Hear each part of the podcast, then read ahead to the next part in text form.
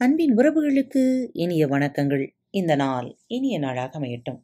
இன்று தங்களது பிறந்த நாள் மற்றும் திருமண நாள் விழாவை கொண்டாடும் பாரத் தமிழ் வலையொலி பக்கத்தின் நேயர்கள் அனைவருக்கும் மனம் நிறைந்த வாழ்த்துகள்.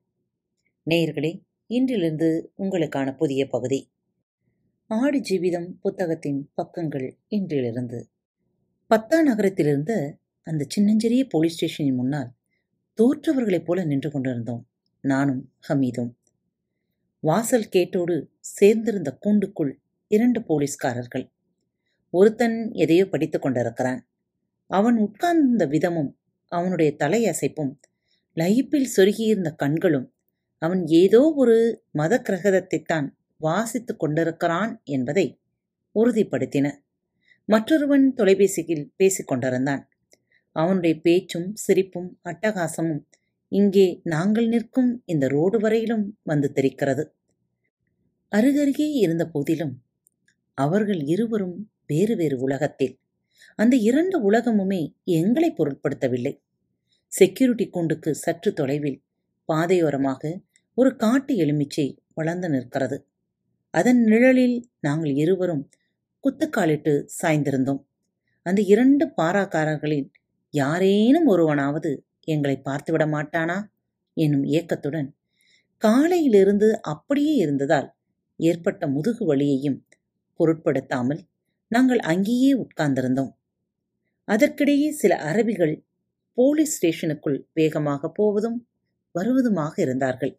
அந்த அவசரத்தில் அவர்கள் எங்கள் பக்கமாக பார்ப்பதற்கு வாய்ப்பே இல்லை. அப்போது ஸ்டேஷன் காம்பவுண்டுக்குள்ளிருந்து ஒரு போலீஸ் வேன் வேகமாக வெளியே வந்து பாய்ந்தது. அதை பார்த்ததும் ஆர்வம் மேலிட நாங்கள் இருவரும் சாலையை நோக்கி ஓடினோம். ஆனால் பிரதான சாலையில் வண்டி ஏதேனும் வருகிறதா என்று பார்ப்பதற்காக சற்றே வேகத்தை குறைத்த வேன் பின்னர் மீண்டும் அசூர வேகம் எடுத்து சாலையில் போய் மறைந்தது. ஏமாற்றத்துடன் நாங்கள் மீண்டும் மரத்தடிக்கு திரும்பினோம். முதல் பாராக்காரன் பேசி முடித்து விட்டதாக தோன்றும் போதெல்லாம் நாங்கள் அவசரமாக எழுந்து ஒருவித நப்பாசையுடன் செக்யூரிட்டி கொண்டு வரை நடப்போம். ஆனால் அதனால் ஒரு பிரயோஜனமும் இல்லை. அவன் ஒரு நிமிடம் கூட இடைவெளி இல்லாமல் அடுத்தடுத்து பல்வேறு அழைப்புகளுக்குள் மூழ்கி போய்க் கொண்டிருந்தான். புத்தகத்தை புரட்டி கொண்டிருந்தவனோ இப்போதைக்கெல்லாம் படித்து முடிப்பதாக தெரியவில்லை. பொறுமை இழந்த நாங்கள் அவர்களின் கவனத்தை திருப்புவதற்காக செக்யூரிட்டி கூண்டுக்கு முன்பாக அங்குமிங்குமாக பல தடவை நடந்து பார்த்தோம். அவர்களோ எங்களை திரும்பி கூட பார்க்கவில்லை. மட்டுமல்ல எங்களிடம் ஒரு போலீஸ் கேள்வி கூட கேட்கவில்லை. ஏதோ ஒரு அவசரத்தில் அடையாள அட்டையை அறைக்குள் வைத்துவிட்டு வெளியே வந்துவிடும் துர்ப்பாக்கியசாலிகள் பலரை சந்தையிலும் பொதுவிடங்களிலும் மசூதிக்கு முன்னிலும் கையும் களவுமாக பிடித்து ஜெயிலில் அடைத்த கதைகள் பலவற்றை நாங்கள் கேட்டிருக்கிறோம். அதற்கு ஆசைப்பட்டுதானே நாங்கள் இருவரும் இத்தனை நாட்களாக இந்த சந்தைக்குள்ளேயும் நாற்றம் பிடித்த மீன் தெருவுக்குள்ளேயும் பொது வழிகளிலும் அலைந்து கொண்டிருக்கிறோம். எத்தனையோ மத போதகர்கள் எங்களை கடந்து போகிறார்கள். அவர்களில் ஒருத்தர் கூட எங்களை தடுக்கவில்லையே. எவ்வளவு போலீஸ்காரர்களின் முன்னால் நாங்களாகவே போய் நிற்போம். அவர்களில் ஒருத்தன் கூட எங்களை திரும்பி பார்க்கவில்லையே.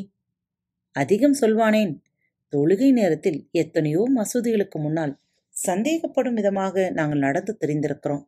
ஆனாலும் எங்கள் முயற்சி ஒரு முறை கூட பலிக்கவில்லையே. அங்கிருந்த ஒருத்தர் கூடவா எங்கள் மீது சந்தேகம் வரவில்லை? ஒரு நாள் எப்படியாவது எங்களை கவனிக்கட்டும் என்ற முடிவுடன் ஒரு போலீஸ்காரரின் காலில் இடறி கீழே விழுவது போல் பாசாங்கு கூட செய்து பார்த்தேன். ஆனால் அவனும் என்னை விசாரணை நடத்துவதற்கு பதிலாக என்னை கைதூக்கிவிட்டு அல்லாவின் திருநாமத்தின் மன்னிப்பு கேட்டபடியே எனக்கு ஆறுதலும் சொல்லி அனுப்பி வைத்தான். நான் விரும்பும் போது துரதிர்ஷ்டம் கூட நம்மை வந்து சேர தயங்குகிறது. உண்மையிலேயே இது பரிதாபகரமானதுதான். வேறு வழி எதுவும் தெரியாமல் தான் கடைசியாக இதோ இந்த போலீஸ் ஸ்டேஷனுக்கு முன்னால் வந்து நிற்கிறோம். ஆனாலும் என்ன சொல்ல எங்கும் நிலைமை அப்படித்தானே இருக்கிறது? சலித்து போன நாங்கள் கடைசியாக செக்யூரிட்டி கூண்டை தாண்டி நேரடியாக போலீஸ் ஸ்டேஷனுக்குள் நுழைவது என்று முடிவு செய்தோம். கமிதனமிருந்து இப்படி ஒரு யோசனை வந்ததுமே அதற்காகவே காத்திருந்தவனைப் போல் நான் சற்றென்று எழுந்து நடக்கத் தொடங்கினேன். இதற்கு மேலும் என்னால் காத்திருக்க முடியாது. கேட்டின் குறுக்காக பாவியிருந்த இரும்பு உருளைகளை தாண்டும் பொழுது புத்தகம் படித்துக் கொண்டிருந்த பாராக்காரன் கண்ணுயர்த்தி எங்களை பின்னால் இருந்து கூப்பிட்டான். போலீஸ் அதிகாரி முதியரை பார்க்க வேண்டும் என்று சொல்லிக்கொண்டே நான் செக்யூரிட்டி கூண்டை நோக்கி திரும்பினேன். ஆனால் அவனும் உள்ளே போகும்படி சைகை செய்துவிட்டு மீண்டும் புத்தகத்தை புரட்டத் தொடங்கிவிட்டான். நீண்ட படிக்கட்டுகளையும் குரான் வாசகங்கள் எழுதப்பட்டிருந்த அகலமான வாசல்களையும் தாண்டி நாங்கள் ஸ்டேஷனுக்குள் நுழைந்தோம். தோரணங்கள் போல் ஏராளமான காகிதங்கள் குத்தப்பட்டிருந்த ஒரு நோட்டீஸ் போர்டின் கீழ் சில போலீஸ்காரர்கள் குபூஷும் காவாவும் குடித்தபடியே சலசலவென்று பேசிக் கொண்டிருந்தார்கள். அங்கிருந்த ஒரு கவுண்டரின் முன்னால் நாங்கள் தயங்கி நின்றோம். சாப்பாட்டிற்கிடையே எப்போதோ ஒரு முறை திரும்பி பார்த்த ஒரு போலீஸ்காரன் சாப்பிடுவதையே நிறுத்தாமலேயே என்ன? என்று தன் புருவத்தை உயர்த்தி கேட்டான். மொழி தெரியாது என்று சொல்லும் விதத்தில் நான் சில சைகைகளை காட்டினேன்.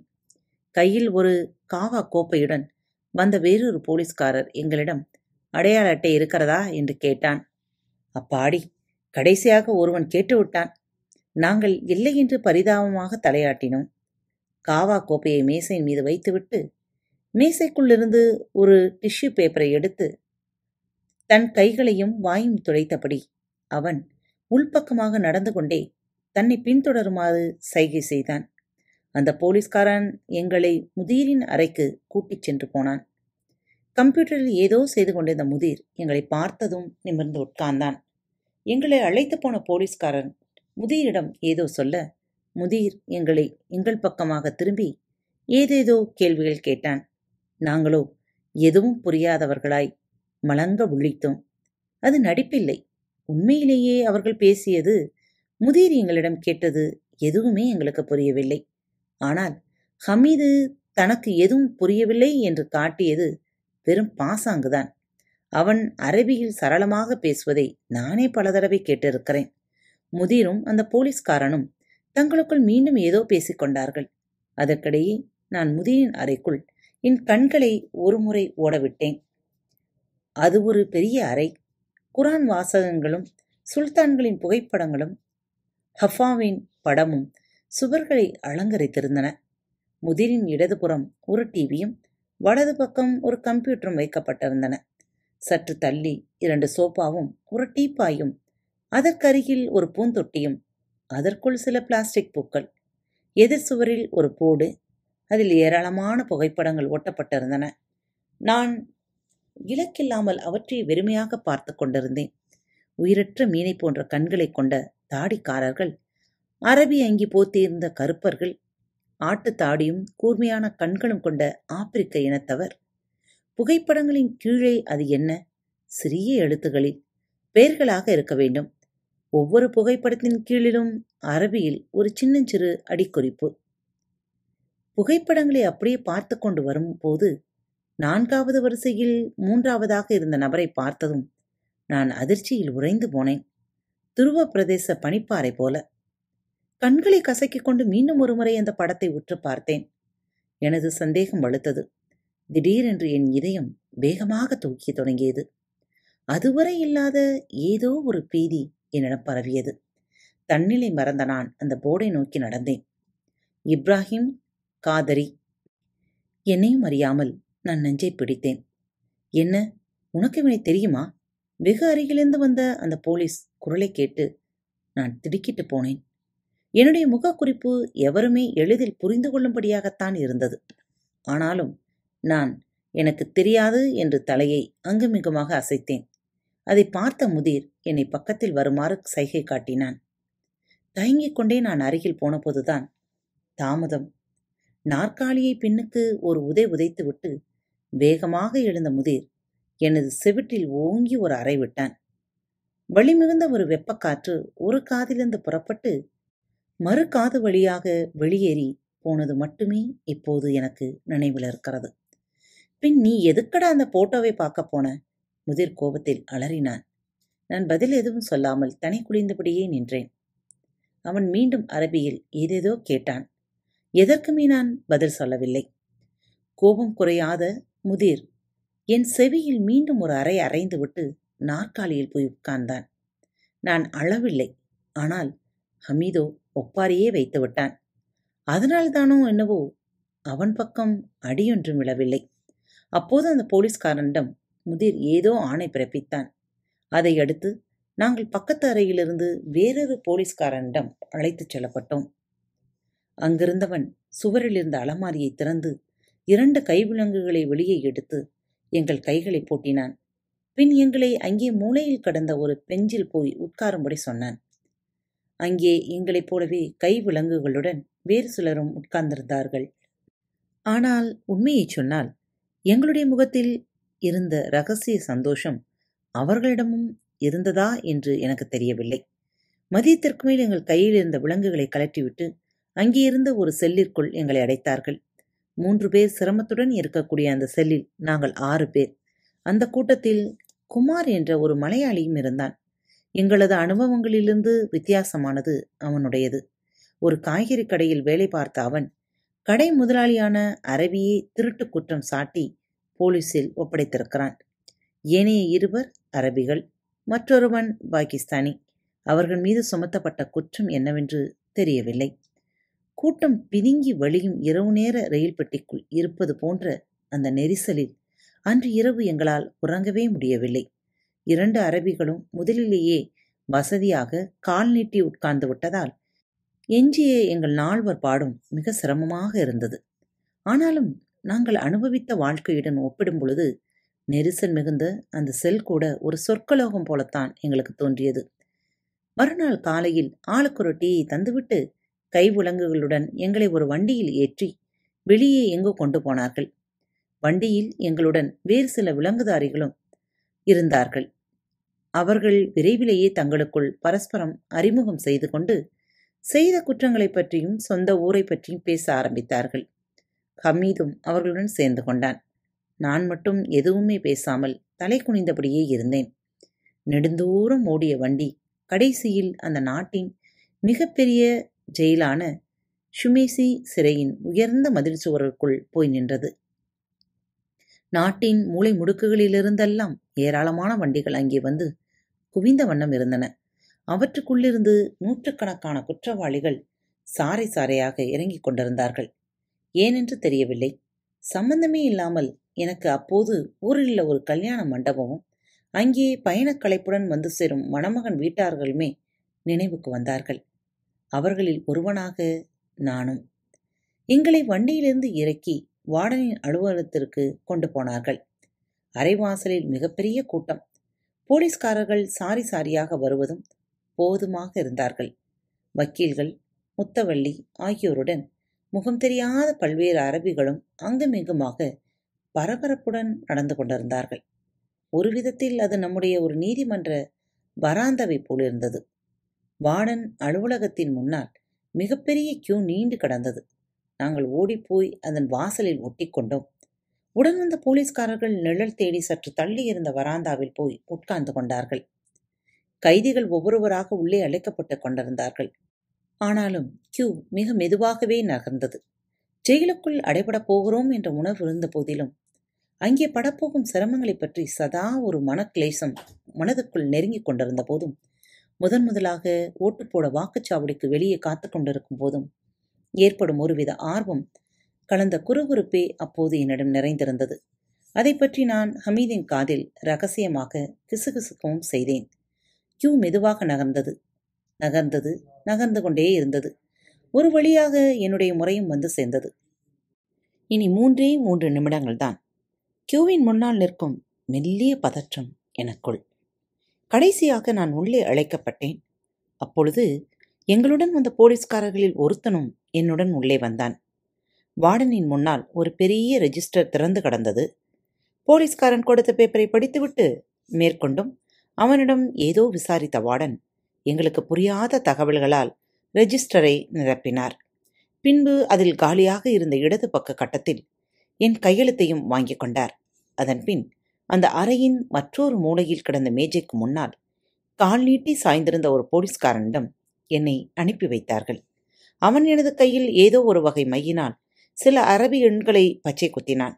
சிறு வயதில் மதரசா வகுப்புகளுக்கு போயிருந்ததால் அது பதிமூணாயிரத்து எட்நூத்தி ஐம்பத்தி எட்டு என்று நான் வேகமாக வாசித்தேன். அன்றைய மதரசா படிப்பிலிருந்து வாழ்க்கையில் எனக்கு கிடைத்த ஒரே பயன் அதுதான். அடுத்து நாங்கள் சென்ற வினோதமான ஒரு ஹாலுக்குள் ஹாலின் ஒரு முனையிலிருந்து மறுமுனை வரை பார்ப்பர்களின் நீண்ட வரிசை. வாசலில் நின்ற போலீஸ்காரன் வரிசையில் ஆளில்லாமல் இருந்த ஒரு பார்ப்பரிடம் என்னை அனுப்பி வைத்தான். பார்ப்பர்கள் படுவேகத்துடன் வேலை செய்து கொண்டிருந்தார்கள். அவர்கள் கையிலிருந்த சவரக்கத்தி தன் தலையில் இறங்குவதை மட்டுமே நன்னால் உணர முடிந்தது. இரண்டே இரண்டு நிமிடங்கள்தான் அதற்குள் கத்தி தன் வேலையை சுத்தமாக செய்து முடித்திருக்கும். அந்த பார்பரின் கத்திக்கு நான் தலை கொடுத்த போது ஹமீது எனக்கு அடுத்து இருந்தவனிடம் வந்து உட்கார்வதை நான் ஓரக்கண்ணால் கவனித்தேன். வேலை முடிந்து ஏறக்குறைய ஒரே நேரத்தில் எழுந்த நாங்கள் இருவரும் ஒருவர் முகத்தை ஒருவர் ஆர்வத்துடன் பார்த்து கொண்டோம். இரண்டு முழு மொட்டைகள். வெட்கத்துடன் உதிர்ந்தது ஒரு சிரிப்பு. இருவரிடமிருந்தும். வேதனைகளின் நடுவே எழுந்த சிரிப்பு கணங்கள். அதன்பின் ஜெயிலுக்குள்ளே இருந்த பெரிய கட்டிடத்திற்குள் எங்களை கொண்டு போனார்கள். பெரிய கட்டிடம் என்றால் அது நமது கற்பனைக்கும் அப்பாற்பட்டது. சுமார் மூன்று கிலோமீட்டர் தொலைவிற்கு நீண்டு கிடந்த மிகப்பெரிய கட்டிடம். அது தனித்தனி பிளாக்குகளாக பிரிக்கப்பட்டிருந்தது. பிளாக்குகளும் மிகப்பெரியதாகத்தான் இருந்தன. ஒவ்வொரு நாட்டுக்காரனும் ஒரு பிளாக். அரபிகள் பாகிஸ்தானி சூடானி எத்தியோப்பியன் பங்காளி பிலிப்பைன்ஸ் மொராக்கோக்காரர்கள் இலங்கை வாசிகள் என்ற வரிசையில் கடைசியாக இந்தியருக்கும் ஒரு பிளாக் ஒதுக்கப்பட்டிருந்தது. அதில் பெரும்பாலானவர்கள் மலையாளிகள்தான் என்று சொல்ல தேவையில்லை. வழக்கப்படியே எங்களை இந்திய பிளாக்குக்கு கூட்டிக் கொண்டு போனார்கள். அந்த பிளாக் முழுவதுமே மொட்டை மற்றும் குறு மயிர்த்தலைகளால் நிரம்பி கடந்தது. போய் சேரும் நாள்களுக்கு ஏற்ப குறுமயிர்கள் பல்வேறு உயரத்தில் வளர்ந்து விரைப்பாக நின்றன. கண்கொள்ளா காட்சி. மொட்டை தலையர்கள் நிறைந்த ஒரு சந்தை போல் இருந்தது அது. அந்த அளவுக்கு பிளாக்கில் கூச்சலும் குழப்பமும் ஜெயில் என்று கேட்டவுடனேயே நம் மனக்கண்ணில் தோன்றும் கட்டுப்பாட்டையும் பீதி நிறைந்த அமைதியையும் அங்கு பார்க்கவே முடியவில்லை. அந்த கூச்சலுக்குள்ளும் குழப்பத்துக்குள்ளும் இடையில் முதன் முதலாக நகரத்திற்குள் காலடி எடுத்து வைக்கும் இரண்டு கிராமத்தான்களைப் போல நானும் ஹமீதும் மிரட்சியுடன் நின்று கொண்டிருந்தோம். நாங்கள் வந்திருப்பது சிறைக்குள் என்னும் உண்மை புரிபட எங்களுக்கு வெகுநேரம் படித்தது. அப்போது காரணமே புரியாமல் திடீரென்று நான் உடைந்து அழுதேன். வெகு நேரமாக குலுங்கி குலுங்கி. பல நாள் சிந்தனைக்கும் ஆலோசனைகளுக்கும் கணக்கு கூட்டல்களுக்கும் முடிவில்தான் ஜெயிலுக்குள் அடைபடும் இந்த முடிவுக்கு நான் வந்தேன். இது மிக ஆபத்தான முடிவுதான் என்றாலும் இப்போது நான் இருக்கும் நிலைமையில் எனது வாழ்க்கை தொடர இதை தவிர வேறு நல்ல வழியொன்றும் என் கண்ணுக்கு தெரியவில்லை. ஆம் உண்மைதான். வாழ்வதற்காகவே நான் தேர்ந்தெடுத்த இடம் ஜெயில்தான். ஒருவன் தானே முன்வந்து ஜெயிலுக்குள் அடைபட விரும்புகிறான் என்றால் அதற்கு முன் அவன் எந்த அளவுக்கு வேதனை என்னும் தீ நாளங்களால் சுட்டரிக்கப்பட்டிருக்க வேண்டும் என்பதை உங்களால் யூகிக்க முடியுமா? காத்துக்கொண்டிருங்கள் மீண்டும் மற்றொரு தலைப்பில் உங்கள் அனைவரையும் சந்திக்கும் வரை உங்களிடமிருந்து விடைபெற்றுக் கொள்வது உங்கள் அன்பு தோழி. புதிய தொடருக்கு உங்களது ஆதரவுகளை தெரிவியுங்கள். நண்பர்களோடு பகிர்ந்து கொள்ளுங்கள். அன்பின் நேயர்கள் அனைவருக்கும் இனிய வணக்கங்கள். பாரத் தமிழ் வலையொலி பக்கத்தை சப்ஸ்கிரைப் செய்யாதவர்கள் சப்ஸ்கிரைப் செய்து கொள்ளுங்கள். இந்த பகுதியை கேட்டு முடித்தவுடன் உங்களது கருத்துக்களை பதிவிட மறவாதீர்கள். உங்களுக்கான இமெயில் முகவரி கீழே உள்ள டிஸ்கிரிப்ஷன் பாக்ஸில் கொடுக்கப்பட்டுள்ளது. நன்றி.